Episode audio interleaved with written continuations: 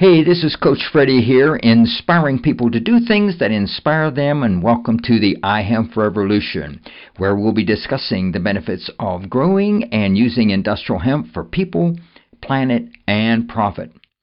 Conversations about the history, legalization, farming, harvesting, processing, building, manufacturing, investing, and how industrial hemp can benefit people's lives, heal the planet, and how it can be used to make thousands of products and boost the economy and business. So, are you ready to join the iHemp Revolution?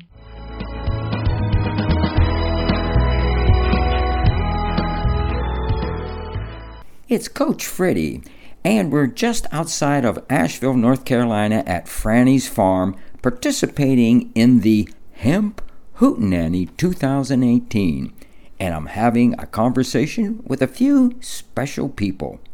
Speaking to Lauren, and she's with Doctor Bronner. How you doing, Lauren? I'm doing super well, Coach Freddie. How you doing? Oh, fantastic. You always have a smile on your face, and your help. You put this whole thing together here with Blake and all those guys. Tell us about yourself and how you got mixed up with Doctor Bronner. Sure, happy to. So firstly, let me just echo the gratitude for Franny and Blake and all of her team. All of her staff here have been so wonderfully supportive and helpful in making this day possible. And we have a huge turnout right now. We've got hundreds of people here at Franny's Farm to learn about hemp. But my story with Doctor Bronner's is, um, you know, I studied when I was, I went to college and I studied philosophy and world religions. And I've always been an idea person. I've always been really interested in different ways of thinking, and ethics and, and morals are really important to me. And I've always been someone who very con- seriously considers my actions and my my lifestyle based on the guiding principles that I want to uphold. And um, I had a really hard time when I finished school finding a job that I thought fit with that, yeah. that lifestyle and that ethic. Um, I moved to D C because I was in love with someone who lived in D C and after school, after I finished school, and I just could not find a good job. I did find this one job at an accounting firm, and it specialized in um, essentially like doing taxes and account management for super wealthy people. And I'm telling you, Coach, I would go to work crying, and I would come home from work crying. I hated this job so much. Oh, wow. And one day I just walked out. I quit. And for a while I was really struggling.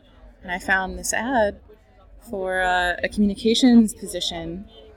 And it hadn't said at the moment that it was for Doctor Bronner's. It was kind of, it had alluded to various forms of advocacy, whether it was, you know, hemp was mentioned on there. Um, animal advocacy was mentioned on there. And um, I went in for the interview and found that it was for Doctor Bronner's, and they asked for a writing sample. And I said, yeah, here's a term paper that I wrote in my college class on religion and pop culture about Doctor Bronner's and the sixties eco return to the earth hippie movement in the U S And they were like, you're hired. You're hired. See, that's it. The universe connects us with people we need to connect with. And mm-hmm. that's an awesome story how you got hooked up. So how long ago was that? That was in two thousand eleven, so I'm oh, about yeah. seven years now. Yeah, yeah, yeah. So tell me your journey with them now. Sure. So um, I started off in very much sort of an assistant supportive position um, to two other communications managers. And in what the time was, we were the whole P R department for Doctor Bronner. It's just the, the few of us. And I I truly believe that you can learn how to do anything if you commit yourself to it and if you, you really want to. Um, and sure, there were lots of things in the job at first that I didn't know how to do right away, but I'm a problem solver, and I like to, you know, I, I like I like to come up with creative solutions, and I like to work on team with people different from myself and other creative people. So the process has been simply over time I've demonstrated that I can take on more and more responsibility. Sometimes that's been recognized outwardly, perceived by others in my abilities, and sometimes it's been something I need to assert to say, no, actually, I can do this. I got it under control, everyone. Um, but it's just been such a beautiful journey, and especially working on Hemp History Week campaign uh, has given me so much opportunity to to grow professionally and also personally. I've made so many dear, true friends through working on Hemp History Week. Yourself, Mike Lewis, now Franny, Alex Whiteplume, yeah. Margaret McKenzie, Scott Perez. Yeah. I I have been so inspired by the people I've met along the way through this campaign, and I just feel very blessed and lucky to have a job where I get to support them and I get to give back to them. Yeah, well, it's, you know, I always say do something you love, and, and you'll never work another day in your life. Yeah. You know? Yeah. Do what you love and love what you do. And, you know, so that, that's the whole secret. And now you're with a great company. I love Doctor Bronner's. I'm handing his soap out every day, every day. You know, so that that's great.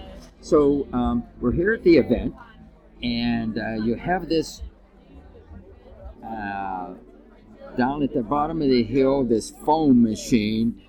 And you're and the kids are down there, and adults are down there getting squirted with foam, and they're sliding on this this, this sheet of stuff. You know? Yeah. So, tell us about how that evolved. Of course, I love this story. So it's called the Magic Foam Experience, and just to paint a picture for everyone listening out there, essentially we have this sort of large um, tank structure, uh, like plexiglass cube that's on a trailer. trailer bed, right? And we have a fire hose that's been converted to spray biodegradable Doctor Bronner's soap foam. This really thick, uh, you know, almost like a meringue thickness yeah, yeah. of foam. And kids are just hanging out and getting sprayed, and there's a slip and slide, and it's just so much fun. It's really sunny outside here in North Carolina right now. It's really nice and hot. And where this idea came from is that this The son of Doctor Bronner, the founder, his name is Jim Bronner, the father of the current president and C E O of the company, who has unfortunately um, passed away. However, in addition to being a soap maker, he was also um, a, a self-taught chemist and tinkerer and inventor and, and fiddler. And he not only invented the snow foam that is used on movie sets, but he also invented the foam that is used for firefighting.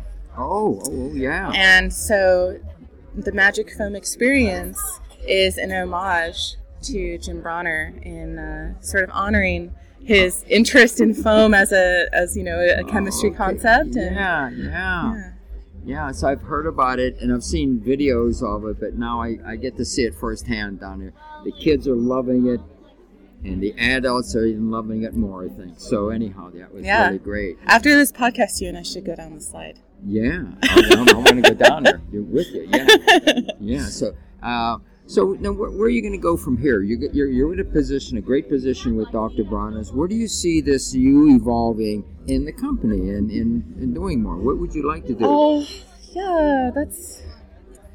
You know what? I, I don't have a quick answer to that question. Um, I've been reflecting on that a lot.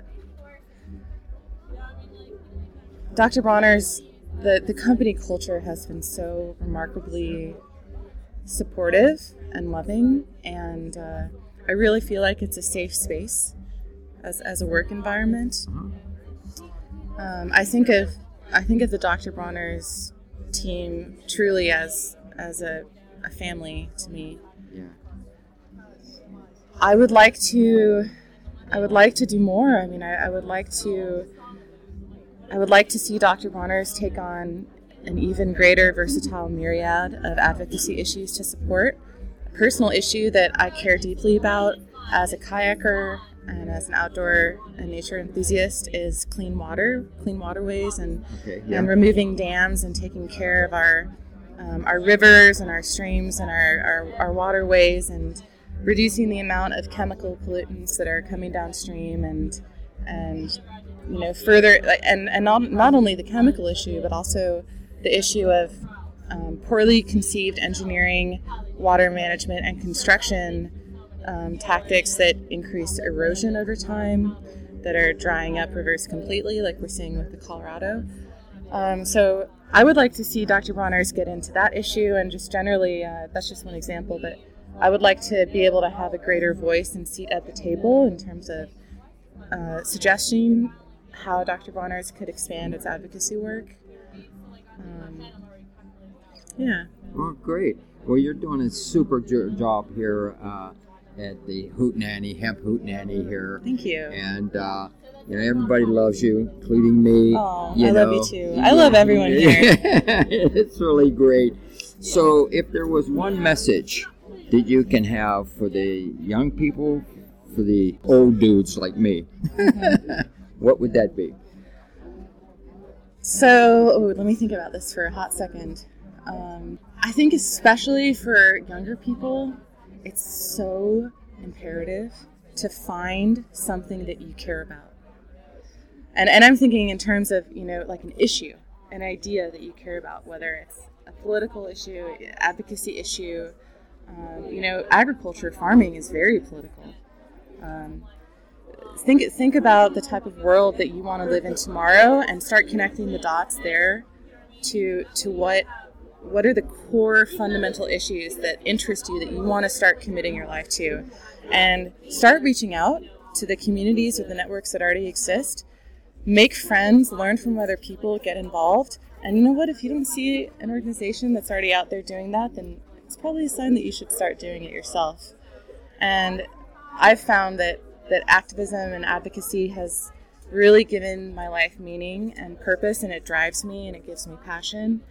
And I can't imagine how boring my life would be if I didn't If I didn't have, yeah. you know, these types of projects to work on. They really bring me joy, and it makes me feel like I'm making a difference. Oh, great. Thank you very much for being a guest on the iHemp Revolution podcast and a supporter of the iHemp Revolution Roadshow and Coach Freddie. Thank you very much. Thank you, Coach. I appreciate it.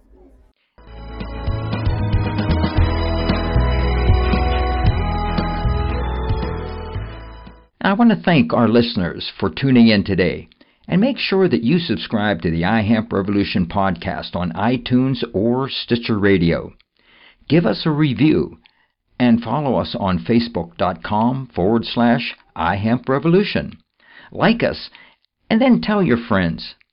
Help us spread the word about how using industrial hemp can benefit people, heal the planet, and provide long-term profit. This is your host, Coach Freddie, inspiring people to do things that inspire them, and thanks for joining the iHemp Revolution.